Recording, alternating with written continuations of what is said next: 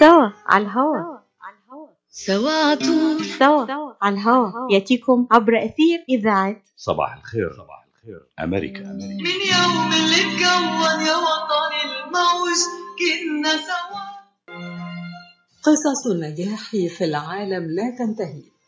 في الأدب والفن في الموسيقى والغناء في المسرح والسينما في المال والأعمال في العلوم وفي السياسة. وفي كل زمان ومكان قصة نجاح تستحق أن نلقي عليها الأضواء. ونحن معكم على راديو صوت العرب من أمريكا نقدم لكم من خلال هذا البرنامج قصة من قصص النجاح. قصة نجاح من إعداد وتقديم مجدي فكري. قصة نجاح التي نقدمها لكم اليوم هي قصة فنية وإنسانية جميلة. هي قصة نجاح المخرج السينمائي الكبير علي بدر خان الذي قدم للسينما المصرية والعربية عددا قليلا من الأفلام ولكنها أصبحت من أهم الأفلام السينمائية. فقد أخرج بدرخان عشرة أفلام فقط لكن فيلمين من هذه العشرة اصبحا من كلاسيكيات السينما المصرية. ودخل هذان الفيلمان وهما فيلم الكرنك وفيلم أهل القمة ضمن أفضل مئة فيلم في تاريخ السينما المصرية. وقد بدأت قصة نجاح علي بدر خان مبكرا جدا. منذ نعومة أظافره فقد ولد بالقاهرة في الخامس والعشرين من إبريل من سنة 1946 في بيت يعج بالحياة السينمائية ويمتلئ بأجهزة العرض السينمائي وأشرطة الأفلام المتنوعة. فوالده هو المخرج السينمائي الكبير أحمد بدر خان الذي اختير فيلمه دنانير ضمن أفضل مئة فيلم في السينما المصرية. وقد تعلم منه علي بدر خان الالتزام والموضوعية واحترام الذات والتدقيق في كل التفاصيل. وقد كان علي بدر خان أثناء مسيرته السينمائية مهموما ومهتما بقضية العدالة الاجتماعية. لذلك جاءت أفلامه معبرة عن هذا الاتجاه. قدم للسينما المصرية هذه الأفلام. الكرنك 1975 شيهني وشيلك 1977 شفيقة ومتولي 1978 أهل القمة 1981 الجوع 1986 الراعي والنساء 1991 الرجل الثالث 1995 نزوة 1996 الرغبة 2002 الحب الذي كان وكان من أهم أساتذة علي بدر خان المخرج العالمي الراحل يوسف شاهين الذي عمل معه كمساعد مخرج في عدد من أعماله ومنها فيلم العصفور كما تعلم أيضا من المخرج الكبير فطين عبد الوهاب حيث عمل مساعد مخرج أيضا معه في أفلام نادية وفيلم أرض النفاق وقد ارتبط المخرج السينمائي الكبير علي بدر خان بسندريلا الشاشة الفنانة الجميلة سعاد حسني. وقد توجت قصة حبهما بالزواج الذي دام فترة من الزمن. لعبت سعاد حسني أدوار البطولة في معظم أفلام زوجها علي بدر خان. والآن هيا بنا ندخل إلى عالم علي بدر خان السينمائي ونتعرف أيضا على جوانب من عالمه الإنساني ومن حياته الشخصية والعائلية. المخرج الكبير الأستاذ علي بدر خان أستاذ علي أهلا بك معنا. أهلا بحضرتك. أهلا بالساده المستمعين. باعتبارنا النهاردة متحاور مع حضرتك من خلال إذاعة صوت العرب من أمريكا. يعني عايزين نعرف هل حضرتك زرت أمريكا وانطباعاتك وذكرياتك في أمريكا إيه؟ والله يعني أنا زرت أمريكا لفترة. كنت في زي رحلة عمل. كنا بندور على إمكانيات التعاون في إنتاج فيلم عن الأكراد وقصة عن آه، الشعب الكردي ونضال الزعيم آه، ملا مصطفى البرزاني عايزين نعمل فيلم عن الحكاية دي. فكنا عايزين نستعين ببعض الخبرات وبعض آه، بيوت الإنتاج اللي تساعدنا في الإنتاج وفي تسويق الفيلم يعني في العالم. زرت استوديوهات هوليوود أكيد. آه رحت زرت آه. إيه رأيك فيها؟ طبعا حاجة ما مذهلة. آه حاجة إمكانيات رهيبة. آه، يعني السؤال دايما اللي بيتبادر للذهن باعتبار حضرتك مخرج سينمائي طبعا باعتبارك أيضا مشاهد عربي. ليه السينما الأمريكية ما زالت تتربع على عرش السينما حتى الآن؟ يعني السينما الأمريكية لأن هي صناعة كبيرة يعني صناعة كبيرة وفيها مؤسسات كبيرة مؤسسات ضخمة عام- عاملة التشين أو السلسلة. اللي هي ما بين إنتاج وتوزيع وعرض ده كلها في شركة تابعة لحاجة واحدة. فتقدر إنها تحقق إنتاجات كبيرة. إلى جانب أن هذا التشين مستمر إلى خارج الولايات المتحدة في دول في العالم. عندهم دور العرض الملك هذه الشركات مترو جولدون ماير آه، يونيفرسال. عندهم دور العرض اللي هم يملكوها ولهم وكلائهم وبيقدروا يسوقوا الفيلم بتاعهم كويس فهم شاطرين تجاريا في الحكاية ديت إلى جانب انه عندهم إمكانيات في التنفيذ آه، كبيرة وفنانين كبار آه، وهم قطعوا مشوار كبير في آه، صناعة الفيلم والإبداع السينمائي. فطبعا أعمالهم مميزة وفيها كم كبير من الإبهار وبتعجب الجماهير كتير يعني. لو سألت حضرتك يعني أكبر فيلم أمريكي بتشوفه بتقول الله إيه الاخراج العظيم ده؟ أنا ميال طبعا لهيتشكوك.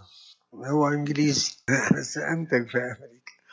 من الأفلام اللي بحبها كمان فيفا زاباتا آه، نجومه برضو أمريكان وكده لكن آه، في أصول منهم ما هيش أمريكية. يعني في النجوم. مارلون براندو وانتوني كوين. من أصولهم مش مش أمريكية. والمخرج من أصوله مش أمريكية. لكن لكن هو الشطارة بتاعت الأمريكان إن هم بيجيبوا الكفاءات وبيعرفوا يوظفوها كويس لصالحهم ولصالح الصناعة بتاعتهم.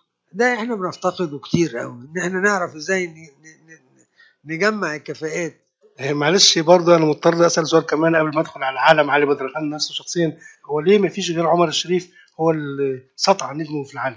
مع ان إحنا عندنا يعني اساتذه إحنا ملناش دخل في الحكاية دي. هو آه، آه، كان نجم آه، له مواصفات جيدة و- و- وممثل مقبول وكده. هم شافوا إن هم يقدروا يستفيدوا منها من, من هذه الشخصية ويعملوا منها نجم كبير وي... لما نجح آه خلاص. بقى بقى عمر الشريف بتاعهم فناننا الكبير الاستاذ علي بدر خان آه، نبدأ بقى قصة النجاح. بالتأكيد أنت من الناس اللي بدأوا قصة نجاح من داخل البيت. أعتقد إنك بدأت مبكرا جدا فكرة الإخراج والسينما من خلال الوالد عليه رحمة الله طبعا. مولود في بيت آه البيت بتاعنا كان أنا مولود فيه في الهرم شارع استوديو الأهرام. والدي مخرج. وعندنا كاميرات تصوير. ما كانش فيه بقى فيديو والكلام ده كاميرات آه، 16 ملي و8 ملي في البيت. ومكنة عرض. آه، والدي بيجيب أفلامه وبنعرضها في البيت. واصحابي بيجوا يحض- يحضروا يتفرجوا سينما في البيت دي بالنسبة لهم كانت حاجة عجيبة جدا وقتها يعني. ما كانش فيه تلفزيون. ما كانش الوالد بيزعق لك لما تيجي ناحية الكاميرا ويخاف على إن الكاميرا تتكسر؟ يعني كان بيشجعني يعني أنا أنا كنت في المدرسة في, في إعدادي. كنت بصور وبحمض وبطبع الصور بتاعتي. من إعدادي؟ آه في البيت. بعمل ده في البيت. يعني عندي معمل في البيت كنت بشتغل بيه. وبعدين طبعا آه، تدريجيا لما اتخرجت دخلت معهد السينما درست. درست بقى مع- الأساتذة كبار بقى يوسف شاهين وتوفيق صالح و... وحلمي حليم وصلاح أبو سيف و... وكان في آه، أساتذة من خارج آه، مستر جونز من إنجلترا ومستر هاتش من أمريكا في السيناريو وكان في آه، برضو أستاذ من كندا من كندا بيدرس إلى جانب يعني العمالقه اللي كانوا بيدرسونا بصراحة. أول مرة شفت السينما أو شفت فيلم كان شعورك إيه؟ انبهار شكله إزاي؟ لا أنا ما أعرفش. أنا أنا أنا يمكن أنا حاسس ان إن أنا اتولدت في السينما فمش عارف السينما دي إيه يعني جزء من من تكويني الأساسي يعني. من وأنا صغير من أنا يعني وأنا طفل ما عنديش ما, ما انبهرتش ابدا يعني. ما حصلتليش دي يعني أنا شفتها إنها حاجة عادية حاجة موجودة في البيت عادية يعني. ما ما حصليش أول مرة أشوف سينما لا ما ما كانش في أول مرة. آه آه يعني ما كنتش مولود في حتة تانية أنا كنت مولود في السينما نفسها. ده جميل. ما فيش مرة كده بوظت آه، حاجة من آه، أفلام الوالد مثلا هو بيشتغل مثلا فتحت عليه النور فجأة فيعني حصل حاجة كده؟ لا لا لا لا مفيش- ما فيش ذكريات سيئة معاك؟ لا لا لا لا. كنت بس يعني أحيانا كان هو بي طبعا بي بي بيجي آه، أستاذ أستاذ الله يرحمه علي الزرقاني أستاذ مصطفى سامي أستاذ يوسف جوهر. كتاب السيناريو الكبار دول كانوا بيجوا يقعدوا معاه بي- وهو بيشتغل. فأنا كنت أحب أقعد أسمع. بس أحيانا وهما بيتناقشوا في موضوع أو أنا إيه متدخل. أقول له اقعد ساكت. اقعد ساكت ما تتكلمش. تسمع بس. بس هو كان معجب بإن أنا ليا آراء وبناقش. عشان كده هو لما جيت خدت ثانوية عامة يعني اخش الجامعة أو اختار الكلية بقى اللي أنا اخشها فأنا كنت أنا كنت غاوي بحر وصيد وكده. فكنت عايز أخش آه، بحرية بحرية تجارية. وقدمت في البحرية. وكنت مقدم في المعهد برضه. يعني يا دي يا دي. فوالدي رفض إن هو يمضي لي الورق. ولي الأمر على على على الأوراق بتاعت اللي بقدم بيها في الكلية. ال- البحرية لا لازم ولي الأمر يمضي يعني. فهو قال لي لا مش همضي الورق قلت طب افرض أنا ما دخلتش معهد السينما. قال لي لا ما دخلتش معهد السينما تبقى ابني بقى. فقلت لا خلاص. حطني قدام المدفع يعني لازم. أستاذ علي بدر خان آه، لما كبرت شوية بقى ودخلت الكلية وعرفت تفاصيل السينما بقى آه، كنت بتشوف أفلام الوالد الأستاذ مخرجنا الكبير الأستاذ أحمد بدر خان. كنت بتعلق له عليها؟ بتنتقد حاجات ولا كان؟ آه. ويعني كان ها؟ كان بيزعل؟ لا لا لا بالعكس. كان بيبقى مبسوط يعني إن أنا ليا رايي الخاص ما يعني أنا يعني ما كانش بيقول لك وأنت بتفهم حاجة لسه أنت لسه طلعت من أنا كنت بقول أنا بحب أفلام آه، أستاذ نيازي مصطفى أكتر من أفلامك. فكان دي تضايقه قوي بس بس أنا كنت وقتها كده أفلام نيازي مصطفى فيها أكشن وحركة وكده. هو أفلامه فيها رومانسية وهدوء وموسيقى وبتاع. فأنا كنت أميل لأفلام نيازي مصطفى. لما كنت أقول له كده كان يتضايق. آه، أيضا كنت أحيانا بقى لما كبرت شوية وكنت في المعهد وبعد المعهد كنت بشتغل معاه. مساعد. بشتغل مساعد آه. فكان في حاجات أنا آه، ليا رأي غير على رأيه. يعني مثلا كان- في طبعا آه، حضرتك السكن- سكندري وانت عارف آه، تاريخ يمكن سيد درويش كويس وعارف الشخصية. شخصية جميلة.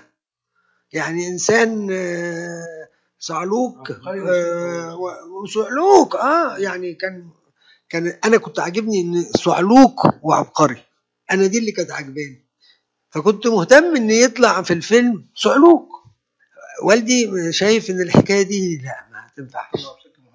لازم آه لازم ال- ده ده رمز للفن المصري و وقيمه كبيرة. أستاذنا الكبير أستاذ علي بدر خان حضرتك قلت في إحدى الندوات إنك تعلمت من يوسف شاهين أكتر ما تعلمت من أحمد بدر خان الوالد. أيوه أيوه. اتعلمت من والدي حاجات كتير. يعني حاجات على المستوى ال ال ال الإنساني. القيم الأخلاقيات. طبعا دي أنا اتعلمتها من أبوي. أو اكتسبتها من أبوي. التربية نفسها يعني. آه، في الشغل أيضا اتعلمت منه حاجات آه، الدقة احترام الشغل جدا ومواعيد الشغل احترام الزملاء كلهم صغيرا وكبيرا ما فيش تفرقة. آه، مهما كان والدي كان عنده القلب وعنده مشاكل في القلب. مهما كان تعبان لازم ينزل الشغل. يقول لك أنا في في 30 40 نفر مستنيني ما أقدرش أنزلش. ما أقدرش في واحد بيصرف فلوس أنا ما أقدرش أضيع له فلوس. فيعني دي قيم دي قيم. آه، يعني طبعا والدي درسني في المعهد. ويوسف شاهين درسني في المعهد. الاثنين درسوني آه، آه، الأساسيات كلها أنا اكتسبتها من والدي. يوسف شاهين بقى. وطبعا حضرتك يمكن تعرف ما تعرفش حكاية إن والدي أو عمل أول كتاب باللغة العربية عن حرفيات السينما ف ويمكن كان نفس الكتاب ده هو اللي بيدرس لنا في سنة أولى. أول ما ندخل بناخد فكرة عن السينما وعن القوا- القواعد الأساسية للسينما ومفرداتها. كان ده اللي بي بيدرسه والدي. يوسف شاهين كان بيدرس لنا حاجات أخرى إضافية يعني. أكثر أكثر آه، يعني تعقيدا من آه، الأساسيات. فيها حرفيات أكتر. آه، إلى جانب إن إن هو يعني والدي توفى ما لحقتش أتعلم منه كتير. أنا اشتغلت مع أستاذ يوسف أكتر. فتعلمت منه أكتر. اتعلمت من يوسف هو يوسف شاهين عنده خاصية إنه بيحب يعلم. عكس ناس كتير. في ناس كتير تشتغل معاهم يبقى ضنين في المعلومة. يبقى مش عايزك تعرف. كده بالعربي كده مش عايزك تعرف. على أساس إن طب أنا هعلمه عشان ينافسني؟ لأ. أيوه كده والله. في ناس كده. يوسف شاهين لأ. كان أستاذ فعلا ممتاز. وكان بي- بيحب التفكير في المشاهد إزاي؟ آه، ان أنت أهم حاجة عندك ان إزاي توصل إحساس وتوصل مشاعر. ما ما ال- الأفكار ممكن تبقى أنا بعمل قصة نجيب محفوظ أو أي من الكتاب الكبار. آه، قصة أو صغيرين يعني ما يضرش يعني. لكن القصة موجودة. الأفكار موجودة. أنت عليك إن أنت تعبر عن هذه الأفكار. وعشان تعبر عن هذه الأفكار وتوصلها كويس للناس يجب إنك أنت تاثر توصلها بمشاعر وأحاسيس تحرك مشاعر وأحاسيس المشاهد. فانت مش مجرد إن أنت بتصور الكلام لا ده أنت بتنقله بإحساس يوصل للمشاهد يأثر فيه يخليه ينفعل. يخليه يتبنى آه، الشخصية الرئيسية أو البطل أو البطلة وي- ويحس بأحاسيسها ومشاكلها وكده يخاف معاها ويفرح معاها ويحزن معاها وكده يعني. يمكن حضرتك برضه قلت إن يوسف شاهين علمك إنك تتعلم كل حاجة في السينما. آه أيوه. آه يعني أنا لما ما يوسف شاهين بيعرف يعرف في الصوت ويعرف في في الشاريو ويعرف في الكهرباء ويعرف في الإضاءة يعني. آه، ف آه، علمك دي بقى. آه، آه، و- و- و- أنا اول أول آه، تعامل معاه بقول له أنا عايز أتمرن معاك. قال لي طب اتفضل. قلت له اعمل إيه؟ قال لي اعمل كل اي حاجة اللي تعرف تعمله اعمله. اتعلم كل حاجة. ففعلا اتعلمت كل حاجة. مركز طب رهاب للعلاج الطبيعي بإدارة الدكتور محمد فرح حسين أخصائي العلاج الطبيعي بخبرة أكثر من 13 عاما. طب رهاب يقدم خدمات العلاج الطبيعي وإعادة التأهيل ويضم مجموعة من أفضل أخصائي التشخيص الدقيق للحالات المرضية مع خبرة عالية في التعامل مع الحالات التي تحتاج إلى إعادة تأهيل وعناية خاصة بعد العمليات والكسور. طب رهاب يستقبل كل الحالات المتعلقة بألم الرقبة، الظهر، المفاصل، شلل الوجه، الانزلاق الغضروفي، عرق النساء، الحوادث وإصابات العمل، خبيرات في المعالجة النسائية لخصوصيات تامة للسيدات. عندما تبحثون عن رعاية متميزة اقصدوا توب ريهاب للعلاج الطبيعي. الواقع على 15001 ميشيغان افنيو وللمواعيد اتصلوا على 313 846 0555 that is 846 0555 هل تبحث عن منتجات حلال لك ولعائلتك؟ ميدمار منتجات غذائية صحية عالية الجودة وذات مذاق خاص. ميدمار لديها تشكيلة واسعة من المنتجات الغذائية الحلال.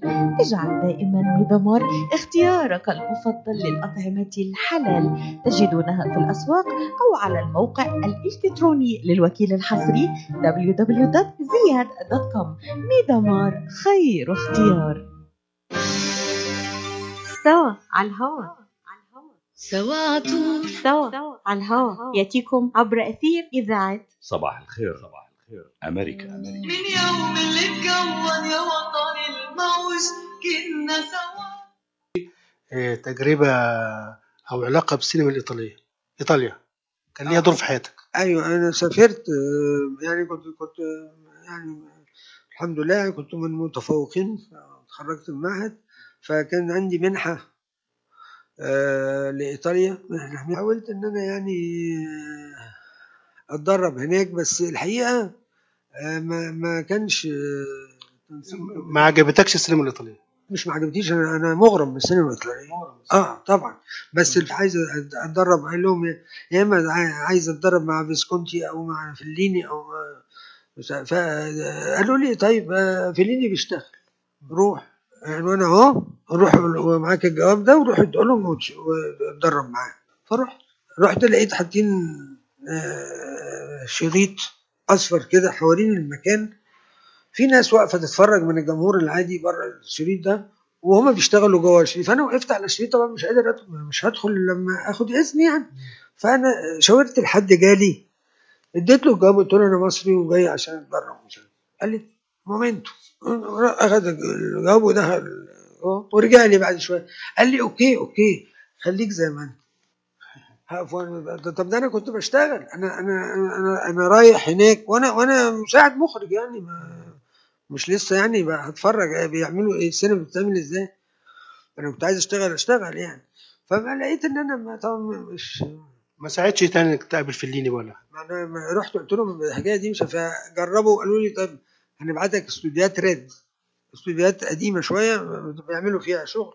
فقالوا لي روح هناك وفي هناك تشتغل مع حد هناك. فرحت رحت دخلوني عند مخرج. رحب بيا الراجل جدا. ده على فكرة الاستوديوهات اللي أنا رحتها الريد دي كانت على نفس زمن استوديوهات استوديو مصر استوديو الأهرام اللي هو عندنا كان قديم يعني معدات قديمة متهالكة لقيت نفس المعدات وبس بتشتغل لأن في صيانة موجود موجودة هي هي نفس المعدات بتشتغل. وكذلك في المجر ما زالت للنهاردة المعدات القديمة دي شغالة شغالة بكفاءة لأن في صيانة يومية مفيش كم لمبة أو كاميرا تخرج يشتغلوا بيها إلا ما ترجع تمر على قسم الصيانة يعني يدققوا في كل تفصيله فيها. المهم رحت لل- للمخرج ال- الإيطالي ده دخلت البلاتو بيصوروا مشهد وكده. فالمشهد الكاميرا على الأرض والبطل قاعد على كرسي وفي دفاية وكده. أنا متعلم من يوسف شاهين إن المخرج لازم عينه تبقى جنب عدسة الكاميرا عشان يبقى شايف من نفس الزاوية. يبقى شايف التعبير اللي هيطلع على الشاي على بتاع طبعا ما كانش عندنا لسه ما كانش فيه ال monitor والكلام ده فعشان يبقى شايف مظبوط. فأنا واقف كده لقيت المخرج واقف بعيد على حاجة عالية وماسك viseur بيبص على المشهد. إيه ده؟ ده, بيعمل إيه؟ مش فاهم. فلقيت إن الحكاية مش مش مجدية بالنسبة لك مش مجدية بالنسبة لي أنا يعني. فلجأت إلى إن أنا رحت ال- ال- السينماتيك عندهم مكتبة الأفلام. أنا كنت بدرس أفلام عن بقى أفلام بتاعت جريفيس و وإدوين بورتر وحاجات الناس اللي عملت اول أفلام والس- والقواعد بتاعت السينما ما كنتش شفتها. أنا أسمع بقراها فجبت الأفلام دي. عندهم لقيت عندهم النسخ فابتديت أشوف الأفلام اللي أنا درستها في المعهد زمان وما شفتهاش. فكانت بالنسبة لي دي تجربة مفيدة جدا. دي كانت التجربة المفيدة ليا. الحقيقة الفنان الكبير مخرجنا الرائع الأستاذ علي بدر خان آه، يعني محطه من محطات حضرتك المهمة جدا والناس كلها متابعينا في الوطن العربي يحبوا يسمعوها من حضرتك شخصيا. طبعا الفنانة سعاد حسني ليها ملايين والمعجبين في مصر وفي أمريكا وفي كل مكان. عايزين نعرف من خلال حضرتك الاستاذ علي بدر خان الإنسان وعلي بدر خان المخرج علاقتك برضه بسعاد حسني الفنانة والإنسانة برضه. الله يرحمها سعاد حسني كانت إنسانة بسيطة أول مرة قابلته إزاي؟ وكان في شغل كنا في فيلم نادي. كنت بت... أنت مساعد مخرج وهي ممثلة؟ آه. كنت أنا مساعد مخرج وهي ممثلة. قلت لي أول ما شفتها يا أستاذ علي. لا والله وأنا كان في الأول آه، آه، ما أنا ما يعني النجوم وبتاع ده أنا ما- ما- ما- ما- ماليش دخل بيهم قوي يعني غير إذا كان هحفظ ديالوج هعمل بتاع. فكان من ضمن الحاجات إن أنا آه، أدربها سباحة. أنا مسباح كويس ما بقول لك أنا بحب البحر والإسكندراني. أمي إسكندرانية الله يرحمها. فكان المفروض أعلمها سباحة عشان في الفيلم في سباحة وهي ما بتعرفش تعوم. ففي فترة عبال لما نيجي نعمل المشهد ده المفروض أعلمها سباحة.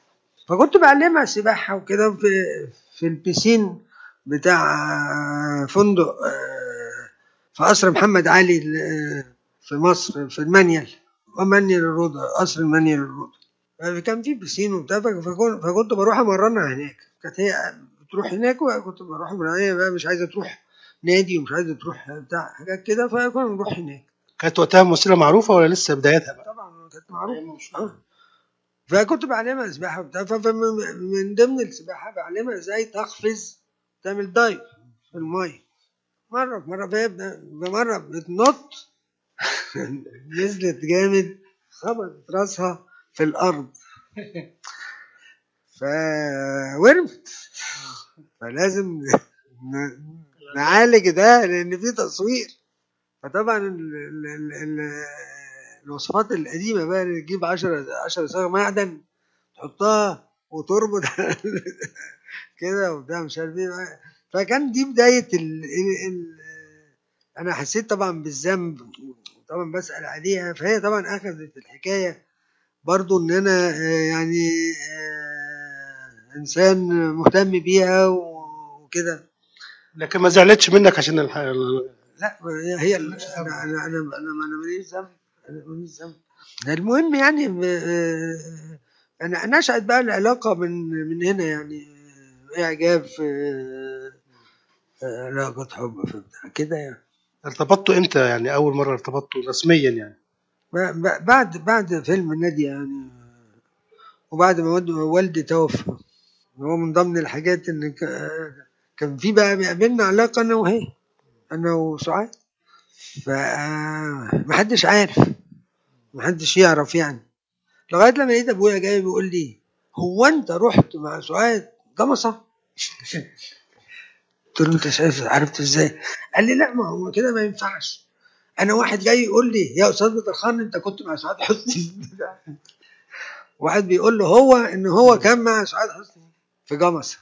أنت لازم تعمل الحكاية دي رسمي ده الوالد بقى يقول آه آه ما ينفعش كده. طلعش كلام على البنت وما طلعش كلام على مش كده.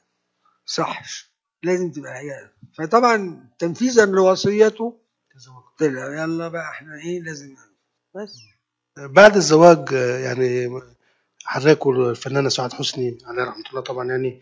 سعاد حسني برضه عايزين نعرف بقى جوه البيت بقى الزوجة وال- والفنانة. كان في تعارض بقى بين البيت والفن والسينما وكده؟ لا ما كانش في تعارض غير إن هي كانت مهتمة طبعا بشغلها جدا. فكانت مستولية على أكبر مساحة للهدوم وللمكياج وللشغل وإحنا أوضة النوم بتاعتنا أوضة صغننة قوي قد كده. والأوضة الكبيرة للشغل. ده ده ده يعني في البيت. غير الشغل هي ست بيت بقى. يعني هي ست بيت بتطبخ وبتعمل وبتاع وكده. صحيح في بنت بتساعدها لكن آه هي آه يعني ست بيت يعني. ست زوجة يعني عادية يعني. بتنفصل أحيانا عن السينما وتعيش حياتها كزوجة بقى. السينما وقت الشغل بس. يعني إلى جانب إن هي طبعا بيجي لها أفلام. أنا مش أنا بعملها. حد تاني بيعملها؟ آه صحيح كنت أقرأ ال- الأعمال دي. وأنا بتقول لي إيه رأيك؟ لا لا يعني ما انت عاجبك. انت تعملي دورك كويس إحنا بنتكلم في دورك. إحنا مش مش مش هنختار يعني الناس اللي آه، وفعلا يعني. بس هي طبعا لما لما يعني أنا كان لي علاقات بناس في آه، مثقفين وسياسي وسياسيين ولهم مواقف وحاجات زي كده. ف هي يمكن في الأول ما كانتش شايفة الدنيا كده. فلما من خلال العلاقة بقى والأصدقاء اللي بيجوا لي وبتاع بنقعد نتكلم في حاجات وكده هي ابتدت تسمع ابتدت فده غير من مفاهيمها ومن اختياراتها كمان للأفلام. يعني تلاقي الأفلام ال- في الفترة اللي بعد كده النوعية والأدوار مختلفة. وأنا عايز أسأل سؤال مرتبط برضو بالفنان سعاد حسني يعني إنك أنت نقلت لها خبرتك كان فرق العمر بينكم قد إيه يا أستاذ علي؟ لا مش كتير يعني كان ما فيش سنتين ولا دراستي يعني كنتوا بنفس العمر بس أنت كان عندك خبرة أكتر بالحياة وأكثر الماما وأكثر ثقافة يعني. في الحياة وفي السينما. الاثنين يعني. يعني هي عارفة آه عندها خبرة شغل. بس ما عندهاش آه، رؤية آه، علمية. فده ده, كانت بالنسبة لها إضافة. من ناحية من ناحية تانية إن بقى في الحياة والقيم والبتاع و... أنا من الناس مثلا كنت أنا أنا مهتم بالقضية الفلسطينية والنضال الفلسطيني. أنا أنا يعني أنا مش مش مع ال ال ال ال- النظام الرأسمالي ولا مهموم بالعدالة الاجتماعية. حضرتك أيوه. فهي ابتدت وبتسمع من الناس وبنتكلم وبتاع. ومشاكل في النقابات وبنعمل موا- مواقف في النقابات وبتاع. فابتدت يعني بقت الحكايات دي قدامها في بيتها. فده طبعا بيعمل آه، بينمي الإدراك وال- والوعي بال- بالحياة بشكل أو بآخر يعني. طيب آه، ما اتكلمناش بقى عن سعاد حسني الفنانة. آه. إيه اللي ميزها قوي كده وخلاها يعني مختلف عن الآخرين يعني من وجهة نظرك كمخرج سينمائي بقى. عادي ده, ده, ده موضوع يعني مش على مخرج سينمائي. هي إنسانة بتحب شغلها بتحب التمثيل بتحبه موهوبة وبتحب الحكاية دي. فهمها إن هي تم- تمثل كويس مش همها الشهره مش همها ال- الفلوس مش همها النجومية. أنا هي عاي- عايزة تعمل ال- الحكاية دي بشكل صح. حابة إنها تعمل حكاية بشكل صح وبتديها كل إمكانياتها كل طاقتها. ما عندهاش أحلام ولا رغبات بره الحتة دي. ده مش متوفر في ناس كتير قوي يعني في ناس عايزين يعيشوا في بيت شيك. هي كان ممكن تبقى ده هدفها. لا يعني إحنا طول عمرنا عايشين في كنا في اوضتين وصالة اوضتين وصالة. وحمام ومطبخ بس. آه ما فيش أكتر من كده. ده طول عمرنا عايشين كده. أنا صحيح كان عندي عندي الفيلا بتاعت والدي وكنت عايش فيها وقعدنا فيها شوية. مرحبا سعيد. أهلا علا. ليش هالمقابلة الفاترة هاي؟ بيقول المثل لاقيني ولا تغديني. يما زعلتي. شنو رأيك إذا لقيتك وأيضا غديتك بأحسن مطاعم ميشيغان مطعم عشتار والله فكرة. أفضل الأطباق والمقبلات العربية والعراقية وأحلى ملقا ولا تنسين اللحوم الطازجة مباشرة من ملحمة عشتار لزباين عشتار. وملحمة عشتار توفر اختيارات متنوعة من كافة أنواع اللحوم وبأسعار متميزة وجودة أيضا مميزة. ملحمه عشتار تقع على 36865 Ryan Road في مدينة ستيرلينغ هايت وأكيد أحلى لمة وأطيب لقمة في مطعم عشتار اللي عنوانه 3625 Mile Road في مدينة ستيرلينغ هايت هاتف 586-698-2585 586-698-2585 يلا علا. يلا عشتار للجودة وكرم الضيافة عنوان. مطعم عشتار. سوا على الهوا. على الهوا. سوا عطول سوا على الهوا يأتيكم عبر أثير إذاعة صباح الخير. صباح الخير. أمريكا. أمريكا من يوم اللي اتكون يا وطني الموج كنا سوا. أخرجت 10 أفلام. أي فيلم فيهم قدرت تحقق كل اللي أنت عايزه؟ ما فيش حد ما فيش حد بيعمل شغل أو فن ويقول لك آه أنا عملت كده. آه دايما عارف حاسس إن ممكن يبقى أحسن. حاسس ممكن كان يبقى أفضل. دايما. يعني حكاية إن أنت تعمل فيلم أو تعمل شغل وتقول خلاص هو كده دي بتيجي بطلوع الروح. يعني ما بتبقى غصب عنك بتقول خلاص بقى؟ بس بس أنت عارف إن لسه مش خلاص. كان ممكن يبقى أحسن برضه. آه، فيلم الكرنك آه، ساب صدى واسع جدا عند الناس ويمكن ساب ألم نفسي عند البعض كثير يعني اللي شاهدوه. وكان آه، يعني علامة على العصر يعني وقتها كده. إيه اللي خلاك فكرت في الفيلم ده؟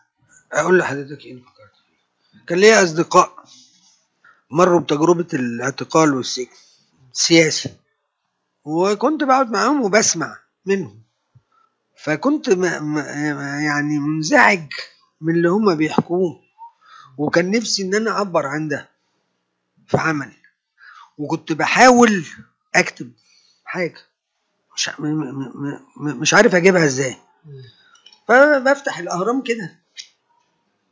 لقيت كرنك بقرا في الكرنك الله ده ده الجو اللي أنا عايز كنت عايز بتكلم عنه. كمل. الله ده هو ده اللي أنا عايزه. ورحت رافع السماعة كلم الله يرحمه أستاذ نجيب محفوظ. أستاذ نجيب في القصة اللي بتشرف في الأهرام أنا عايز أعملها. قال لي والله يا ابني لو كنت كلمتني من ربع ساعة لسه ممدوح الليسي جاي مضى معايا واخد. قال لي احباط قلت تعالى يا واد على نفسك وكلم ممدوح الليسي. كلمت ممدوح. آه ممدوح. أنا أعرف ممدوح طبعا من زمان. آه أنت اشتريت الكرنك مبروك؟ أنا هعمل الكرنك. قال لي بس قلت له مش هنشوف. مفيش هنشوف. أنا هعمل الفيلم ده. هعمله ببلاش. يعني أنا هسألك أنا سؤال. تفتكر أنا خدت أجر كام عن فيلم الكرنك؟ ده سؤال محير بجد يعني. تقريبا يعني. الفيلم قعد طبعا 5000 جنيه مثلا؟ ها؟ 5000 جنيه؟ يا ريت. اخدت 1250 جنيه. ده مبلغ هزيل في وقتها يعني بالنسبة للمخرج. و- لا ما أنا كان كان أجري أصلا 12 12000 آه. يعني تخفيض 90% ده اللي طلع من ذمته. ماشي. بس الفيلم قعد سنة وشوية في السينما. كويس. طب انت كسبت بقى كويس. طب عو- عوض ان إن الراجل اللي عمل الشغل ده. لا سألش. بس الفيلم أصبح من علامات السينما المصرية عموما يعني طبعا. عايزين برضو نتكلم عن فيلم أهل القمة. باعتباره كان آه، معبر عن وضع سائد في ذلك الوقت. بعد الانفتاح يعني.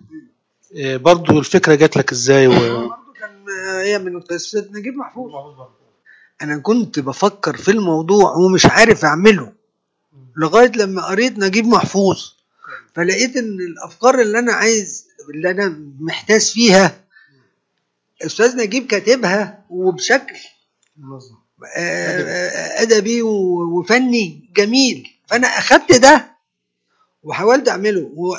وحاطط رؤيتي طبعا حاطط رؤيتي اللي أنا بقول لحضرتك كانت الحكاية في دماغي. وبعدين أنا قال القمة أستاذ نجيب ما كانش متفائل بحكاية الانفتاح دي.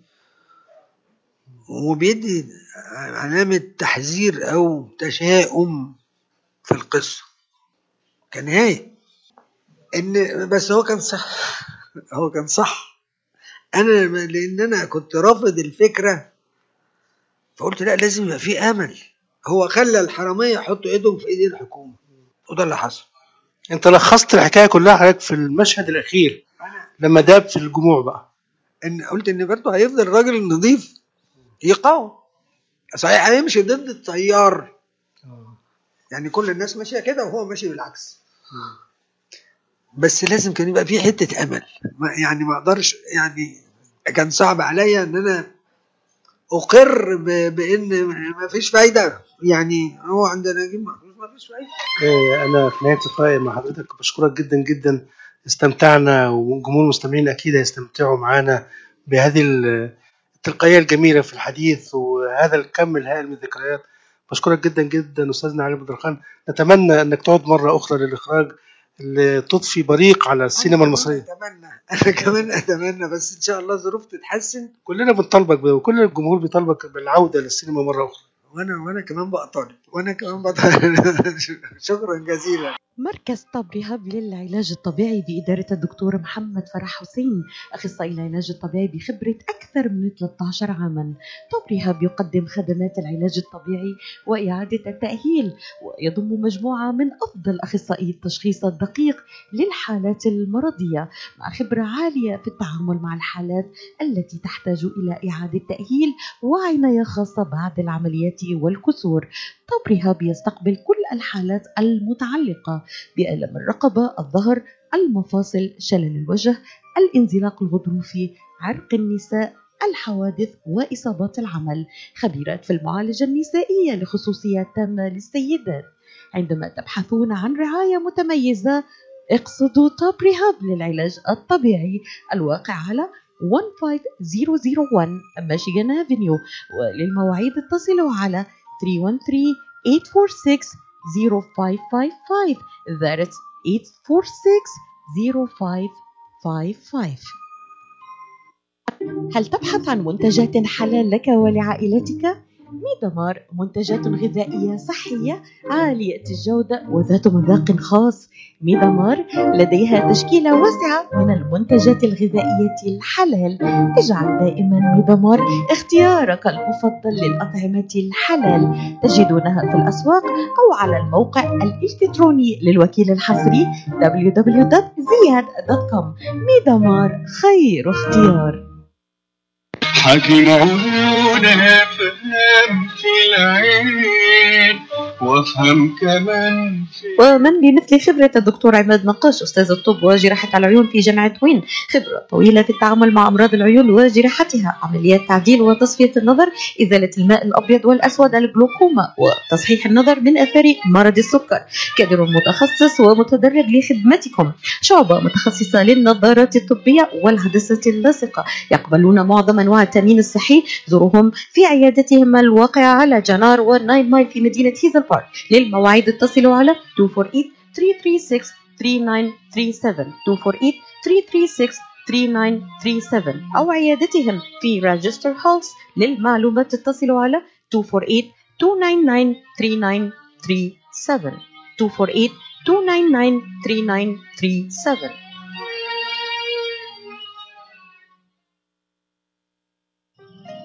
مرحبا سعيد. أهلا علا. ليش هالمقابلة الفاترة هاي؟ بيقول المثل لاقيني ولا تغديني. يما زعلتي. شنو رأيك إذا لقيتك وأيضا غديتك بأحسن مطاعم ميشيغان مطعم عشتار والله فكرة. أفضل الأطباق والمقبلات العربية والعراقية وأحلى ملقا ولا تنسين اللحوم الطازجة مباشرة من ملحمة عشتار لزباين عشتار وملحمة عشتار توفر اختيارات متنوعة من كافة أنواع اللحوم وبأسعار متميزة وجودة أيضا مميزة. ملحمه عشتار تقع على 36865 Ryan Road في مدينة ستيرلينغ هايت. وأكيد أحلى لمة وأطيب لقمة في مطعم عشتار اللي عنوانه 3625 15 Mile Road في مدينة ستيرلينغ هايت. هاتف 586-698-2585 586-698-2585 يلا علا. يلا عشتار للجودة وكرم الضيافة عنوان. مطعم عشتار شكرا لكم مستمعينا الكرام. وإلى اللقاء مع حلقة جديدة وقصة جديدة من قصص النجاح. شارك في تقديم هذه الحلقة منال زيدان.